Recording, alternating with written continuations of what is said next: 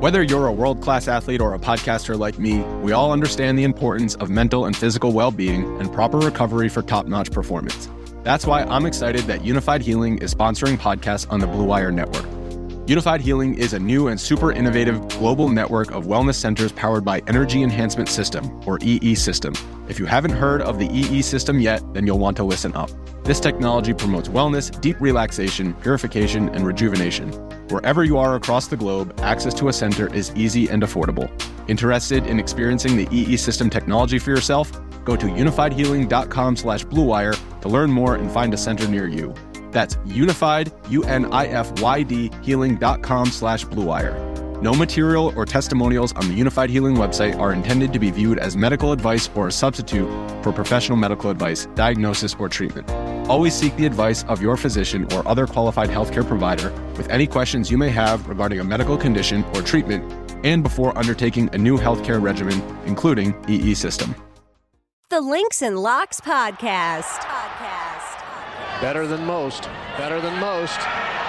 Better than most. Winner, winner, chicken dinner! Four. You got real talent. Don't concentrate on golf. What's up, everybody, and welcome once again to the Links and Locks podcast. I'm Jason Sobel from GolfBet, and with me, back again after a little vacation, Justin Ray from the 21st Group. What's up, buddy? Welcome back. Well rested, well fed, well watered. We're, we're good. We're, we're happy to be back in the saddle. I see the place didn't all burn down while I was away, which is a positive step. We're still going. We're still going. Thanks to Amanda Rose for filling in the last couple of weeks, but we're back and we've got some pretty good golf to talk about. We've got the Zozo Championship coming up uh, this week back in Japan for the first time since 2019, where Tiger Woods won. That was that was two years ago. Tiger Woods won a golf tournament in Japan. Like I, I thought it was two decades ago. It's been a long two years, Jay Ray. It almost feels like it was just yesterday and it was two decades ago. I don't know if that makes sense. It doesn't feel that far removed from being part of that week and seeing it happen. But at the same time, so much has happened in the world since then and the golf world and specifically the Tiger that it's an incredibly short yet incredibly long two years. Yeah, I'm with you on that. So, in any case, um, let's get to before we talk about the Zozo Championship this past weekend's CJ Cup, which wound up being uh, really, really interesting. Rory McIlroy wins for the first time since winning the Wells Fargo at, at Quail Hollow earlier this year. Collin Morikawa, the the the hometown favorite, I guess, the uh, uh, adopted son in, in Las Vegas who plays out at the Summit Club, shoots a 10 under 62, finishes runner up. And Rickie Fowler, who's the 54 hole leader, uh, doesn't get it done on Sunday, but I think takes some major steps in the process moving forward, finishes in the share of third place. So let's start at the top of the leaderboard. Some really interesting stuff from Rory, both uh, before the event, during the event, and after the event. So starting with before, Rory was interviewed in a press conference setting prior to it said, look, uh, I was not in a good space during the Ryder Cup. Once I finished playing the Ryder Cup and uh, the emotion actually surprised me how emotional I became and how much golf means to me. It just kind of came, kind of came pouring out. I wanted to go out and play again pretty quickly. Uh, during the tournament, we saw just what he can do when he's playing some of his best golf, at least off the tee and on the greens. I know you're going to get into some of those stats, which are very, very strange, especially for a guy like Rory. Sure. And lastly, afterwards, when he said, you know, I just needed to be me again. And I needed to know that just being Rory McIlroy was enough. And I, maybe he'll get criticized a little bit for taking this circuitous route on his journey to get back to exactly where he started. But this is what makes the best in the world at anything the best is a willingness to try to improve when you're one of the best players. We went through this with Tiger for 15 years. Why is he changing his swing? He's one of the best players of all time. Well, what makes him one of the best of all time is the fact that he's always trying to get better. And so he tried to get better throughout his entire career. And Rory tried to get better, found that technically, physically, mentally, whatever he was trying wasn't really where he wanted to be. And so he just came back to, uh, I'm Rory. I'm going to go swing it the way I know how to swing it. Let's go win golf tournaments. The most jarring thing to me is from an analytical perspective, through the first two days of the Ryder Cup, he might have been the worst player on either team performance wise, and Wow. it was it was staggering. Like from an analytical point of view, from uh, strokes gained is imperfect. It, it is an imperfect system when it's match play, obviously, and scoring is as well, right? Match play is a completely different animal. You can't have a perfect cut and dry analytical, you know, description of how a player played. But the rough numbers say that he was probably the worst player on either team through two days, which is staggering. He's Roy effing McIlroy.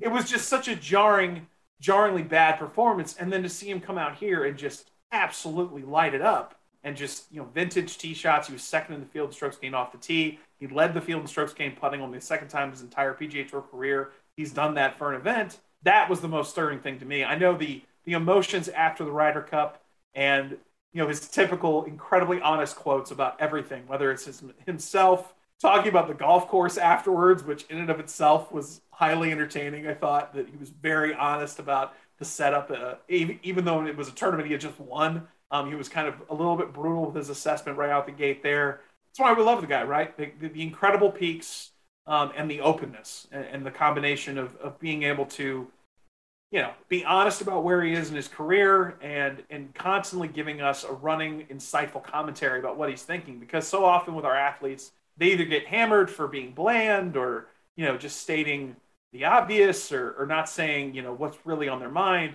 You never feel that way with Rory McIlroy. You always get an honest answer. And it's one of the you know besides the excellence, obviously, in the, in the Hall of Fame trajectory he's clearly put himself on, and one of the best players of his generation how he's how he's kind of narrated it along the way has been really great.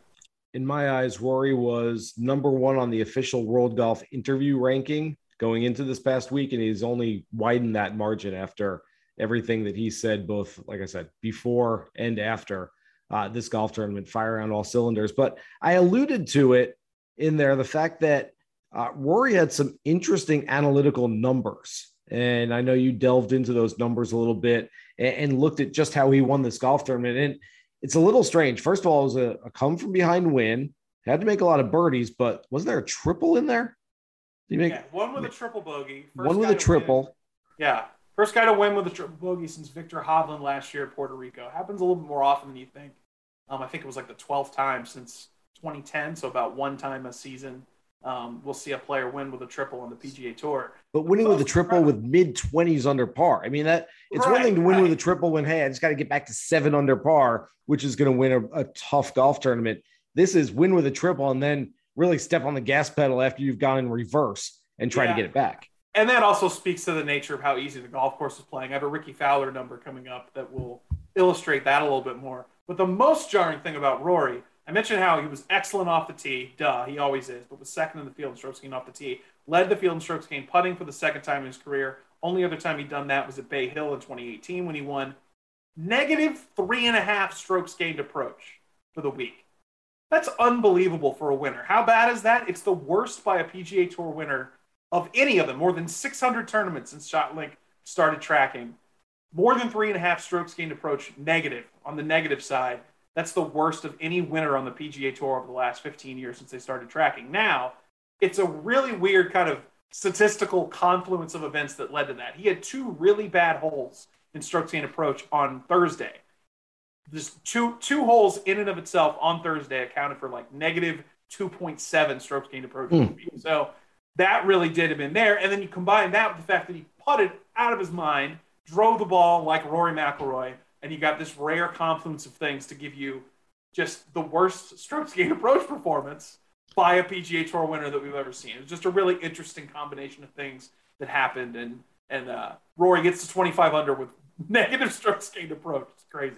When we prognosticate on a weekly basis, Justin, we we try to look at those strokes gain numbers as far as tee to green and especially approach shots. We iron play is more predictive than I I think anything else. You know, okay, it, if you drive it well, you'll probably drive it well the next week. If you're putting well, you might not putt well again the next day. In fact, you probably won't because the law of averages kind of go back and forth a little bit.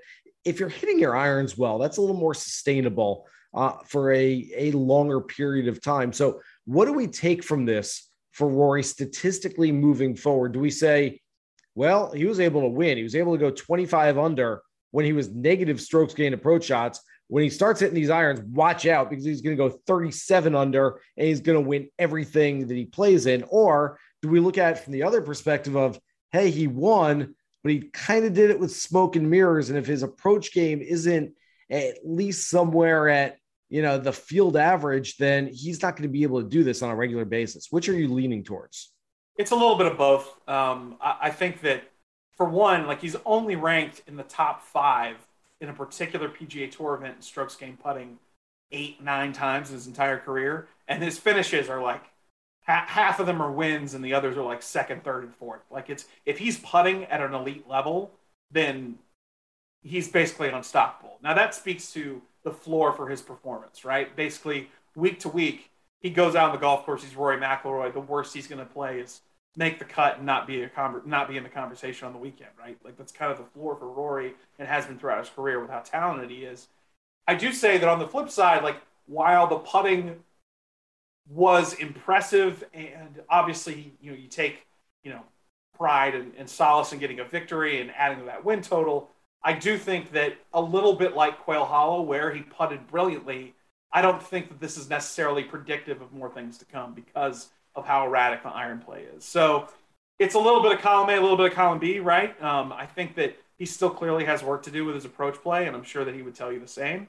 Um, statistically, he was, I think, 68th in the field in strokes gained approach. I mean, and I mentioned the the numbers he had, negative 3.6 for the week, um, the worst ever by a winner. So um, still work to do in that regard, and especially if you think about you know the one cherry left in his career that he hasn't ever won. What do we talk about when we go to the Masters every year? Over the last six, seven years, the analytics have proven that Augusta National has won with strokes gained approach. It's one second shot golf course. Exactly. And we can, it's always been called a second shot golf course, and we can analytically, you know, accurately describe it as such now. Um, and that's that's just something he's going to have to improve on um, before you know the thing he's got circled on his calendar in April every year. We're going to talk some more Rory in just a minute in five questions. I want to get a little prediction from you, and I will predict as well. A uh, little more about the leaderboard from the CJ Cup. I'm going to gloss over Collin Morikawa just a little bit. No offense to Collin, but final round 62 finishes runner up at his home course, the Summit Club. We'll get into him a little bit when we get into this week's Zozo Championship. He's making the trip there as well, but uh, not really a whole lot to say about Collin other than, yep, still really good. Okay, still awesome. Let's keep going. 127 on the weekend. How about that? We'll not bad. That, I mean, man, the guy is good. And by the way, uh, we'll get to it. Wrong guy favored at the Zozo this week. I'm, I'm Speaking throwing that of out. A guy who, if he puts well, is going to win. That guy. Yeah. yeah. I mean, no and that's kidding. iron play that you can take to the bank. Obviously, I mean, analytically over the last 15 years, his only peers with iron play and strokes gained approach really are one, a one-off Adam Scott season and Tiger Woods. Those are his peers. So. Five minutes Five questions you never asked. I got to be honest with you. I get a little irritated when somebody calls me away from my golf. This is Five Under. Let's go to the guy that finished in a share of third place, the 54 hole leader. Shot a one under 71 on Sunday. Wasn't his best golf, but he hadn't been in this position in an awfully long time. Only one top 10 finish in the 2021 calendar year before this. That was a share of eighth place at the PGA Championship. Rickie Fowler's coming back. I don't know to what extent he's coming back. I don't know that he's going to go win a major championship next year. He's got to get into the majors before he can go win a major. I, I don't know that he's going to be fourth in the official world golf ranking, which is his highest ranking ever. I, I don't think that's coming immediately. But what I do think, Justin, is that this was a very big step in the process for him, going from where he's been to where he he wants to be once again. He, he wants to be relevant. He wants to be a player who is in that discussion of uh, when we're going through some of the, if not best players in the game, uh, the better players, maybe the, just the next tier just below that. And I, I think he can get to that level. I, I, heard from people on social media once again. It's it's amazing. Uh, Justin, you're on social. People like you.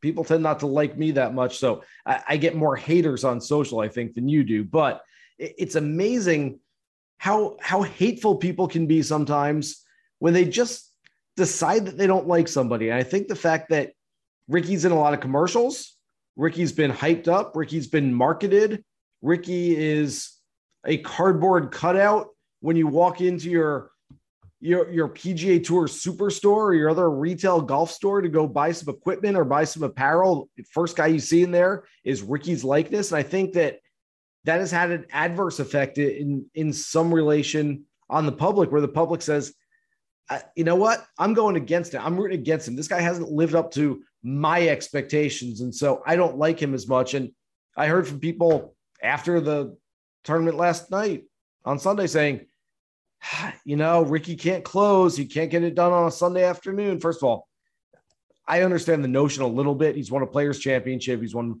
four other times on the PGA tour. The guy has, can, will close again. Secondly, this is a whole different animal. This is coming back from complete futility for a long time to be relevant in this tournament. And I think, like I said, take a step towards relevance once again. So, what did you see from Rickie this week?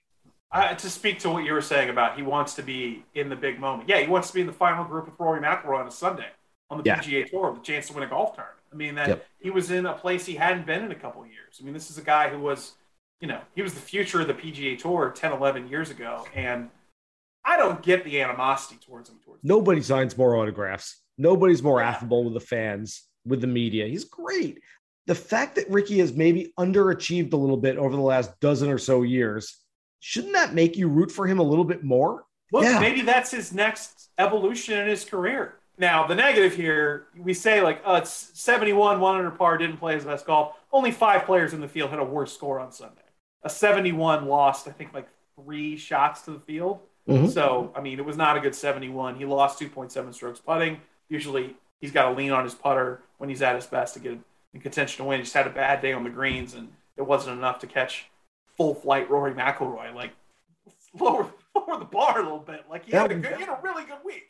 And by the way, that worries me less about Rickie than it would some other players. Rickie's a really good putter when Rickie gets it going, and Rickie gets it going more often than most other players. It's been part of his problem over the last year or two is that he hasn't gotten that putter hot as much as he did in previous years. But Rickie not putting well doesn't bother me as much on a Sunday afternoon as Rickie spraying it all over the golf course and not being able to find a swing. Take way more positives out of the week for Rickie Fowler than negatives. That's the summation that I give. It, to tell you how good this field was, I know it was a limited event, no cut. Yeah. But this would have been the third most. If he would have won yesterday, this would have been the third most world ranking points Rickie Fowler had ever won in a tournament in his career. So that speaks to the strength of the field. And if you're going to rag on the guy, just remember only about 30% of players with a 54 hole lead close on the PGA Tour. That's outright. That's outright leads. About 30% of the time they go on to win. Usually it's a guy coming from behind. Math says that that's more likely than not what's going to happen. Question number two speaking of Rory, he moved from 14th to 8th in the world ranking this weekend. Same question, J Ray. One year from today, what will be Rory McIlroy's world ranking? Well, obviously, since he won yesterday, he's the favorite to win the Masters, right? That's a joke. I'm, i mean, that's like every time Rory McIlroy wins a golf tournament, that's the first thing we go to, right? Um, yeah. Especially one in the months leading into the first major of the year. Um, man, I'll say sixth in the world. I'll say he has a better year than last year. Couple of wins, uh, maybe one in Europe, one on the PGA Tour, um, and has a strong season. Look, he he belongs in the top ten of the world ranking. Like to see him outside the top ten it does not that does not correctly belie his abilities, his talent, what he can bring week in, week out. So I'll say he has a strong year next year and firmly places himself among the top 10 players in the world. Let's say sixth. I was ready to put him at like third or fourth. Okay. And then I started thinking about who else is there. Okay. I, I'm leaving Jon Rahm number one. I know there was a chance that if DJ had played better this past weekend, that he could have actually leapfrogged Rahm and taken that number one spot after he missed the cut in Spain. But Rom's going to be number one at this point next year. Against that right now. Yeah. yeah. I mean, take Morikawa, Cantlay, and I think Xander.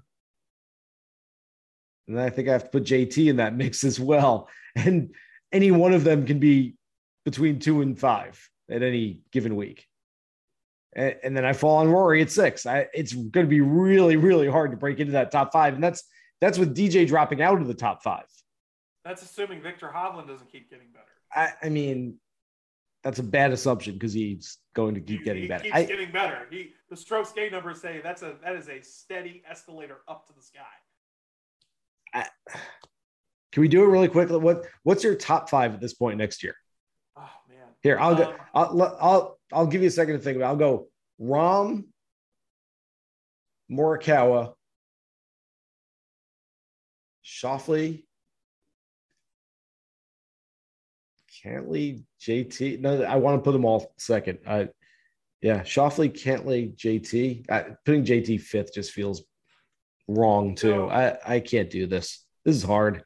It's tough. I'm gonna flip one and two. I'll go Morikawa number one. Wow. Uh, I think he wins another major next year. Um, Rahm two, JT three, Xander four, and number five, a guy you didn't mention. He just will be able to pick off wins on certain golf courses that are going to lift him up. Bryson DeChambeau. Yeah, that too. I, I mean, Well, you could, I could have Rory up there, Cantlay up there. The top of the game is so strong right now. I don't even have DJ on the list. right. You know, Neither one of us but DJ. Brooks Koepka is listening to this, doing shoulder press right now. You know, That's fine. We, we we will be more than happy to be bulletin board material for Brooks Koepka. I don't know how you put a podcast on a bulletin board, but print it out. it's like uh, Twitch material now, isn't that? Like Yeah, exactly. it'll put this on a video Are game stream boards? Somewhere. the last time you saw a bulletin board? Neither of us work in an office. No, that's a good point. Do they have them in offices? Probably our office is still mostly closed down. I don't know. I don't know how people work. Probably work. some kind of digital screen at this point. I literally this morning, you know, I do on Mondays. We're taping this on Monday afternoon, peeling the curtain back. On Mondays, I I wake up at 7 a.m., make a cup of coffee. I come up to my office. I do a segment, a 20 minute segment with Taylor Zarzour on the starter on PGA Tour Radio. As soon as I finish that, I start. If I haven't started writing my preview column already for that week's event, I I'm either starting to write it or I'm digging deeper into it, and I just start writing. And I'm like, next thing I know, I look around. I'm like, I'm starving, and it's 11:30, and that's my workday. And I've I haven't I walked upstairs. I mean, that literally that was my entire prep to get ready for the day was I made coffee and walked upstairs to my office and I haven't Oh, gotten up for four and a half I do hours. not miss the Orange County, Florida tolls. All right, that Hmm. was a bill driving to and from Golf Channel. Your boy got really mad at over the years when I was there. Now, nowhere, nothing. it's nice. Are we allowed to total segue? Are we allowed to talk about Golf Channel not having the first what seven, eight holes of the final threesome of the CJ. Cup I on air yesterday? folks- I feel for the folks who had to do the cut back, back and forth to and from the PGA Tour champions. I'll just say that. I feel bad for them because I'm sure they were clamoring and, and inside wanting to show the CJ Cup. I, I've heard some talk about kind of how this works. This is, I want people to understand, and trust me, I, I am not just going to bat for Golf Channel and, you know, supporting them, defending them in, in any manner. That's not really my MO at any point. But that said, um, this is a lot bigger than just why doesn't Golf Channel just put the tournament on? That's what we want to watch. It's Rory, it's Rickie, it's Collin.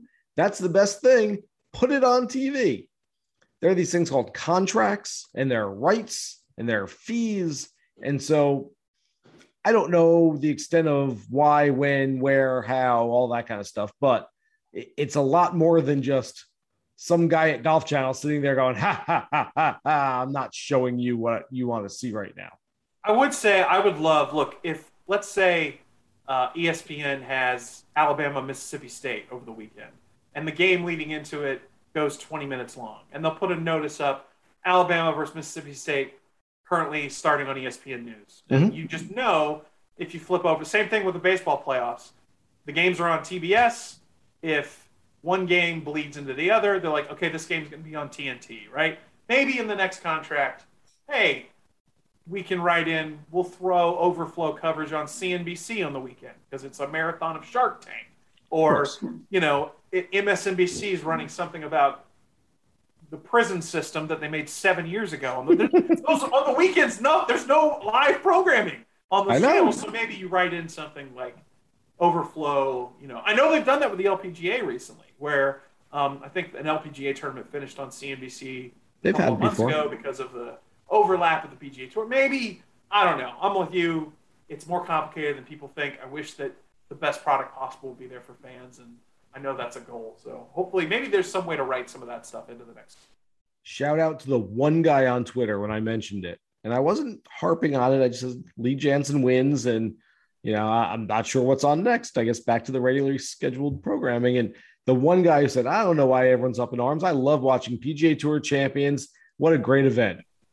I said, It was Okay. either one performance art on social media, or two Baby. that man is a degenerate and had a ticket on the SAS championship. He had a hunch Lee Janzen was going to pull out the win, and he had like he had like Jaguars Janzen parlay on that Sunday. Maybe I super duper hope so that that was the case. Cause I, I mean, I'm with him. I, great pick, great play. Lee Janzen didn't win six years, and hey, you got him at the SAS, and I want to watch it on TV. Damn it, you can keep your Rorys and your Rickies.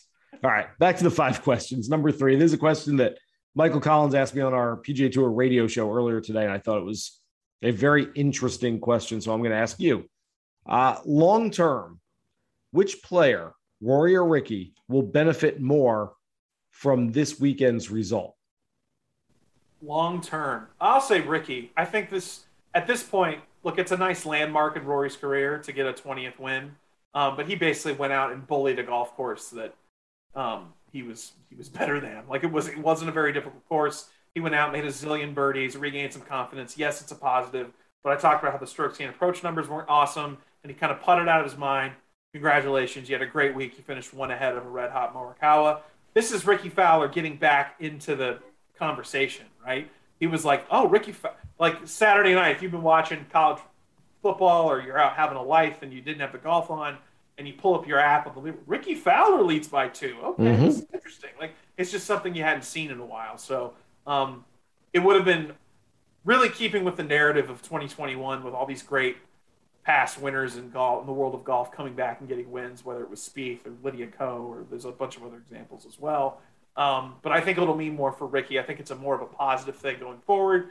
Gets in the heat of the battle, and like I said, I've got you know kind of a bounce back year penciled in for him on my prediction table for 22.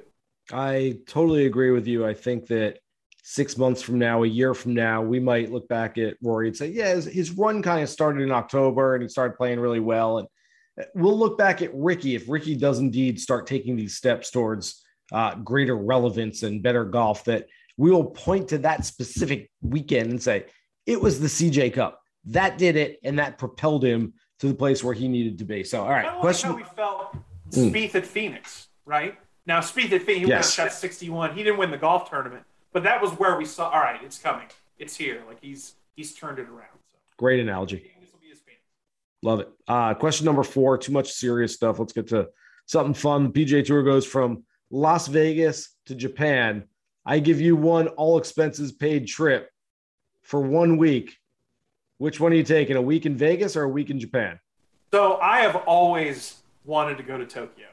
Um, Mm. I think it's a fascinating city. I feel like it'd be like going into the future almost with as technologically advanced as they've been for so long. Um, I've been to Vegas a handful of times. I love Las Vegas. I have a bunch of fun, you know, as as one does with the typical, you know. I'm on a gambling podcast for God's sakes. Of course, I love Las Vegas, but but I mean, Tokyo. That seems that's like a once in a lifetime thing, right? Like I can make a jaunt to Vegas on a weekend, and I'm going to do it at some point, you know, coming down the road. I'll take all expenses paid to Tokyo. Yeah, I think it was kind of in how I phrased that question. When when the expenses get paid, you go, well, Tokyo sounds pretty good. I can go to Japan. When it's just, hey, you know, where do you want to go for a couple days? It might be, well, I might have more fun in Vegas. I, I think it's just the the phraseology is important. there. Vegas a week? You're going to do a week in Vegas? You're going to need a salad and a jog after a week in Vegas, right? I, I mean, you're allowed to leave. You're allowed to like go off campus for a minute and like leave the strip. but, but will I? Will I have that control? You know what? You shouldn't because uh, you know some information here that I could leak out to the rest of the public.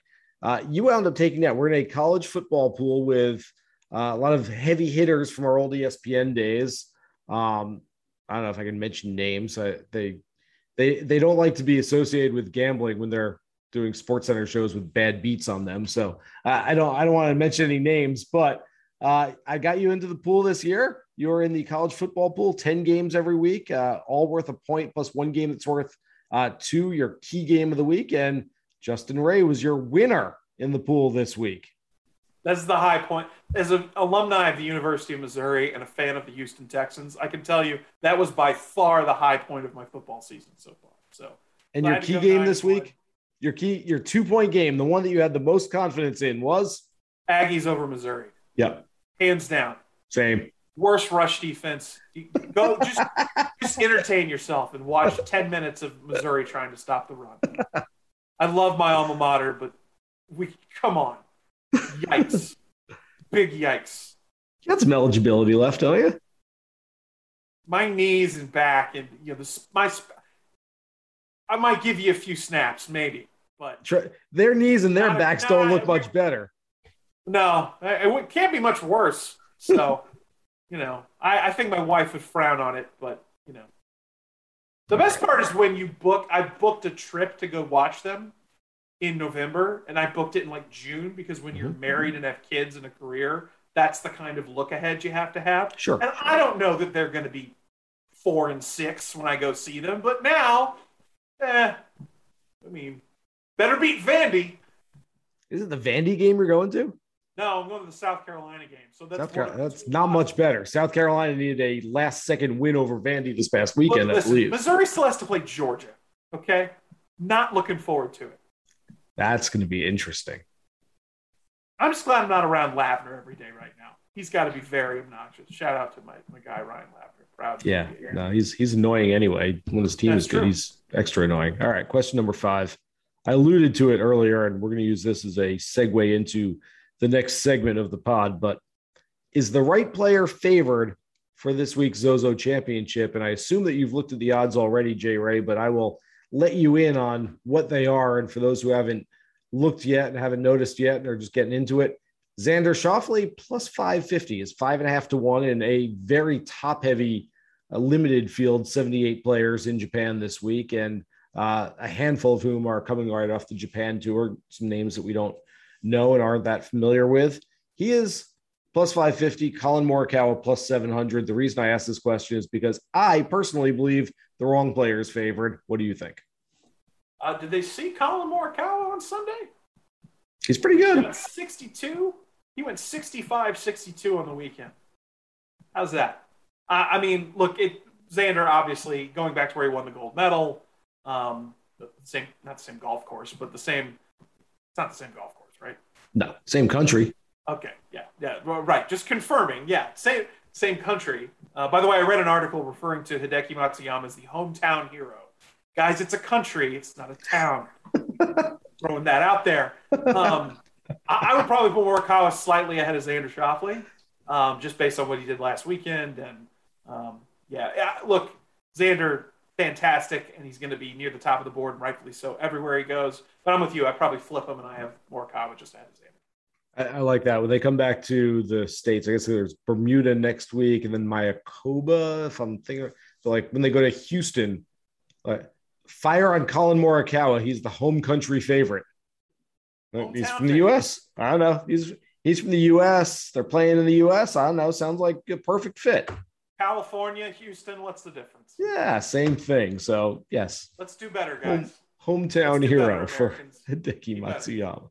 Um, yeah, no, I look, Collin Morikawa, I believe, has won, if we don't count Xander's gold medal victory, which wasn't an official PGA Tour victory. It's kind of a weird one. It counts for the official world golf ranking, not for the PGA Tour. You're shaking your head and smiling. I don't know. Because he won the gonna... low net at the Tour Championship a couple years ago. Too. Oh, that one too. Yeah, I mean, this is a weird.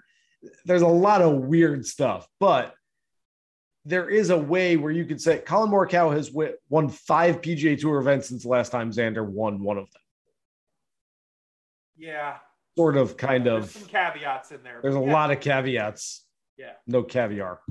Uh, yeah. So there's some win equity there. Is basically the point. Sure. I if you had given me, you know, give me all the numbers, give me the odds of the entire field this week, and put names next to the odds, I absolutely would have had Morikawa and Xander flip this week. So, all right.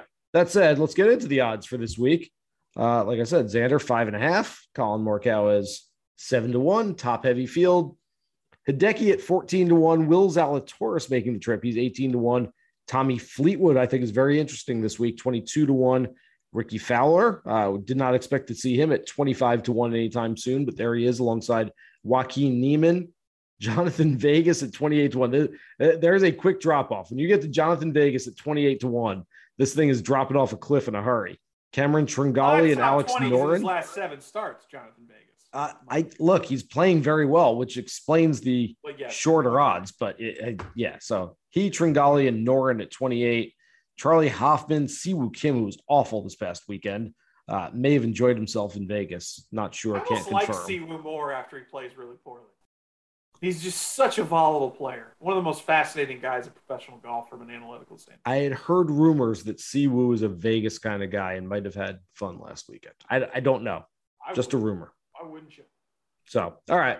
Uh, who do you like out of that top tier? It's hard not to like the guys at the top, the very top, but I'm not betting Xander Schauffele at five and a half to one. I'm just not. Yeah. Uh, so I I did an analysis of this is a very short golf course they're playing this week. It's under Yeah. 7,100 yards.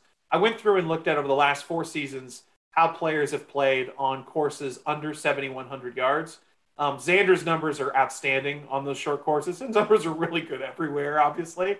Uh, but he averages nearly five birdies or better on courses under 7,100 yards the last four seasons. In that span, the only player with 20 or more rounds on such courses to have better birdie average are Rory and Phil Mickelson. So, and I'll give you this: a top Phil shocks me, by the way. Yeah, it was interesting that Phil was there. Uh, top heavy, limited field, kind of screams Xander Schauffele to me, right? Olympics, Tour Championship. You know, it's just it's kind of it. Uh, Maui. He's got a litany of these kind of wins in these events. Mhm. I, I don't. I'm not going to have him for a win. I've got him for a top five finish. I think that there's a little bit more value in that. Um, I think the floor is incredibly high for Xander this week. Um, not crazy that he's the betting favorite over Morikawa, as we talked about, but um, some really good high finishes there. Um, you know, at the top of the board, that's probably the guy I like the most. Hideki Matsuyama, runner up on this golf course a couple years ago to Tiger. He's another guy who really sparkled in that analysis I did of short course players. Of everybody in the field this week, he has the best scoring average on courses under 7,100 yards the last four years. So that's something to keep in mind. You wonder is you know the weight of going back to Japan, and I don't I don't know how that factors in um, the pressure he might put on himself to perform um, in front uh, of the fans in his home country. But um, really good numbers on those short courses, like I talked about, makes a ton of birdies. Might be able to find a little more value in him as a DraftKings play than maybe a outright win or a top five pick. I, I tend to agree with that. One of the my favorite quotes I ever heard was uh, speaking to a Japanese journalist about Hideki for a piece I was writing probably about five or six years ago, and I was asking her about Hideki because they spend a lot of time around him, and she said, "Well, he doesn't speak much English, but he doesn't speak much Japanese either, meaning he's just a quiet dude." And so there was there was a time when the idea was Hideki goes back to Japan and all the the the camera flashes, all the eyeballs on him, the the the the attention that he's getting back in his homeland is going to have an adverse effect. That he's you know he just doesn't want all the pressure. He doesn't want all the attention on him. But in his last three starts over the last three years in Japan, he's finished second, fourth, and eighth. And so I think he's kind of gotten over that. And I think that it's probably not worrisome at all. And I agree, probably not betting him outright, but I think he's a really nice uh, key component for a DFS lineup. I mentioned it also. Uh, another guy who really intrigues me this week. Can't you see Tommy Fleetwood being inspired by the Rory McIlroy victory this past week? I I think that there there's a little bit of a kinship there. They're both very cerebral type guys. Um, they're both players, along with Adam Scott, who I thought really struggled to play golf during a pandemic.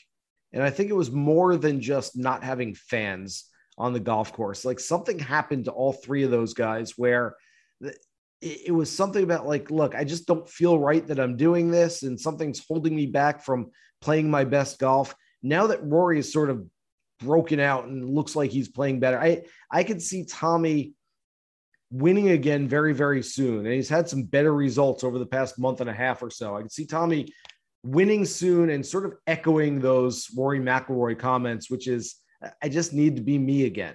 I was searching yeah. for something. I'm glad I searched for it. I didn't find what I was looking for, and now I'm back to being me. So I, I do like Tommy Fleetwood here in this limited field, and I like him moving forward as well. Okay. Uh, interesting to me this week. We don't have a ton of data on the golf course. Obviously, they've only played there one time a couple years ago when Tiger won. Um, but Tommy's a guy who benefits a lot from elite driving. And on a shorter golf course, I wonder if he's going to be able to exploit that benefit more so than you would on a longer golf course. So I get maybe that. that's the one question I would have. Uh, played pretty well, all things considered, from a ball striking perspective at the Ryder Cup. So um, interesting to see. I, I, do think there's a lot of validity to that point you make, though. Like those, these are thoughtful guys. It was a complicated time, and maybe they, you know, their mind wasn't completely on the game. They, it just wasn't the same kind of player, right? So maybe there is some some validity to that. Um, it would kind of dovetail nicely. And look, I love watching Tommy Fleetwood play golf, especially when he's in full flight. So um, could definitely see that happening this week. It'd be a very we, positive. We say that about Rory and Rickie, like, hey, it, the game is better when these guys are at the top of their games. When they're playing their best, golf is a better sport for all of us. I would throw Tommy Fleetwood maybe just notch below them, but again, same thing. When Tommy Fleetwood is in the mix, when Tommy Fleetwood's playing really well, golf's better. And I think we'd all like to see him playing better golf for the year to come. So we get to this mid tier sort of, you know, I don't know if there is even a mid tier, it kind of drops off a little bit, but uh, there are a few names I like. I, I'm intrigued by Keegan Bradley, especially maybe like a, a first round leader type of play. Takumi Kanaya is really, really strong. Former world number one, who's now played 24 events as a pro, finished top 10 in half of them. Granted, many of them on the Japan Golf Tour, but look, uh, he's playing against still very good competition and playing better than most of them. And my favorite play of the week, and this guy is just, he's one of the more underrated players, gets very little attention. He won the bronze medal the last time he went to Japan. On short golf courses, he really tends to succeed. He's not the longest player. CT Pan is better than most people realize he's my favorite outright play. Look, if you, if you told me, Justin, hey, everybody in the field is 20 to 1, pick somebody to win. All right, I'm probably going Collin Morikawa. But they have these odds things. And so there are prices next to everybody. And so my favorite outright play is not going to be Morikawa at 7 to 1, but it is CT Pan at 45 to 1. I really like him this week. CT Pan, I had written on my sheet. We did not talk about it beforehand. Tied for sixth, tied for 11th, his last two starts. I talked about the analysis I did of courses under 7,100 yards. He averages under 70 the last four seasons on short courses. It's not near the very top of the list in terms of scoring, but he does outperform his baseline when he's on those shorter golf courses. I like a place where driving distance isn't necessarily going to be a big factor. You think about, you know, like the Wyndham Championship where he's played so well over the years. That's a golf course where you don't have to be particularly long. Can hit a ton of irons and, and succeed there. Uh, maybe there's some corollary from that golf course to this one. Um, yeah, I'm with you. I, I, wrote down CT Pan for a top 10 finish as one of my favorite plays on the board this week. So I could definitely see him as an outright as well, as we know, kind of the, the silver and bronze medalists were big surprise at the Olympics uh, this year. And he certainly qualified in that big playoff they had to win the bronze medal. So yeah, I like that play too. I like CT, CT Pan. I got a guy near him on the odds board that I'm going to tell you.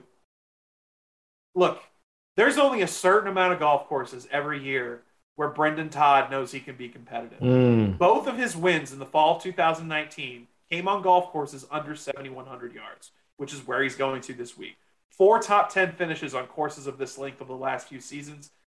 Second best scoring average of anyone in the field, second only to Hideki Matsuyama, of, on courses under 7,100 yards over the last four years. 68.4 scoring average, 4.42 uh, birdies or better per round. I really like Brendan Todd as a value play, as top 10, maybe top 20 pick.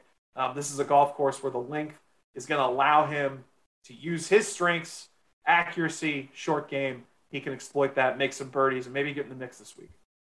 I can see that. One last one from me. And last week on the pod, Amanda was filling in for you while you were on vacation. I told her, yeah, the one guy who was down towards the bottom that I just thought was mispriced.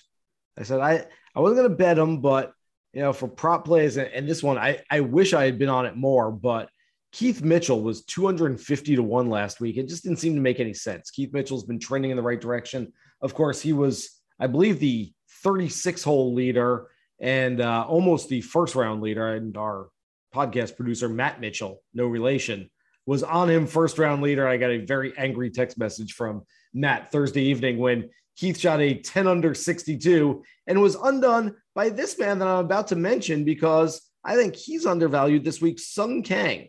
I was looking at I, I had some some other first round leader possibilities last Thursday, and so I was keeping an eye on what was going on. Sung Kang on the 18th hole, the par five, drove one into the fairway bunker. He was 265 yards out. And you're like, all right, maybe he makes a bogey. And then I I think I was sitting on Cameron Smith, and he was like two back at the time. And okay, maybe Smith can catch him, and you know this could work out. I can still cash a ticket.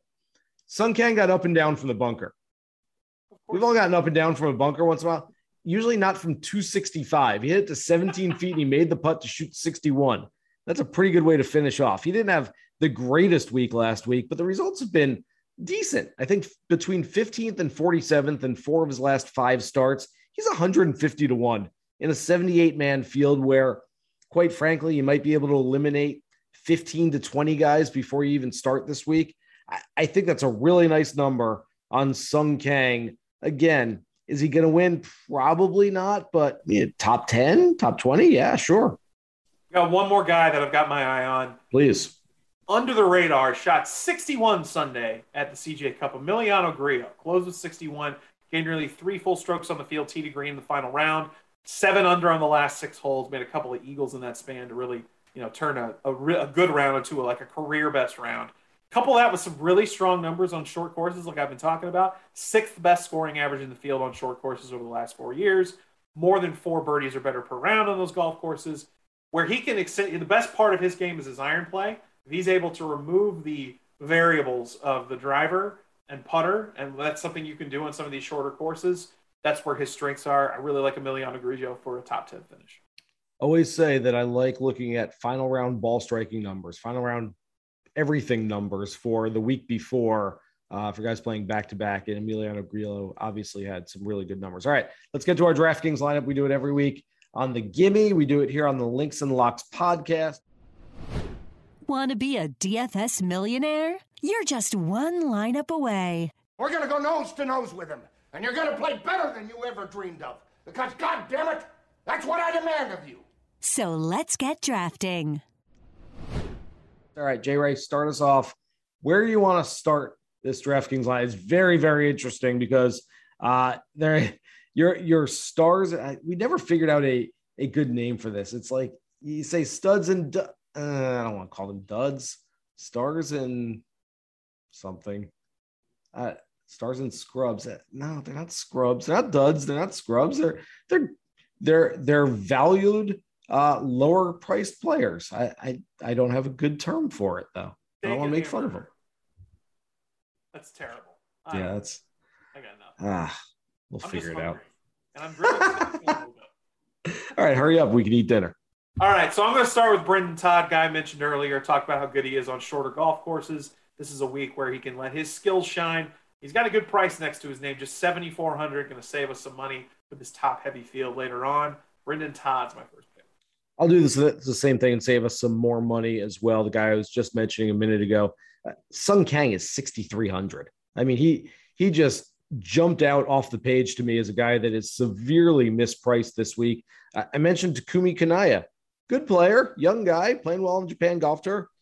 He's 900 more than a guy who's a PGA Tour regular, a guy that gets into events like this. I Sung Kang is severely undervalued this week in every marketplace. I am on him at 6,300. All right, uh, I'll spend a little bit more money with this one, and the guy that we both mentioned, um, sight unseen, with our notes going into this. CT Pans at 8,800, um, coming off the, you know, coming back to the place where he won the bronze medal at the Olympics this summer. Um, I think that's a decent price for a guy who I could see having a lot of success this week. And we've got 27.5 left for our last three. Yeah, if you didn't do it, I was going to do it with Pan. Um, all right, three picks left. Throw off your flow there he, he's not playing badly. I'm taking Collin Morikawa. I, I get it. He's 11 2.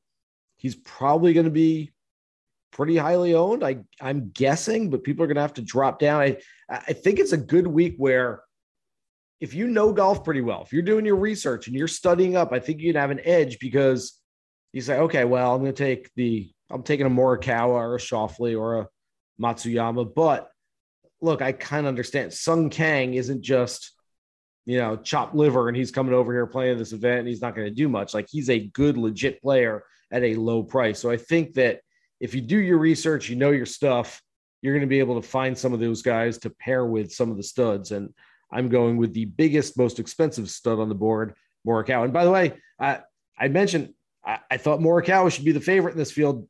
Uh, DraftKings, DraftKings uh, uh, Sportsbook Schauffele, but DraftKings DFS has Morikawa priced higher than Schauffele. So maybe somebody out there agrees with me.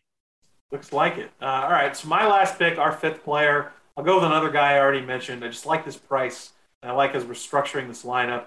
Um, you're going to have a decent amount of money after I pick this guy.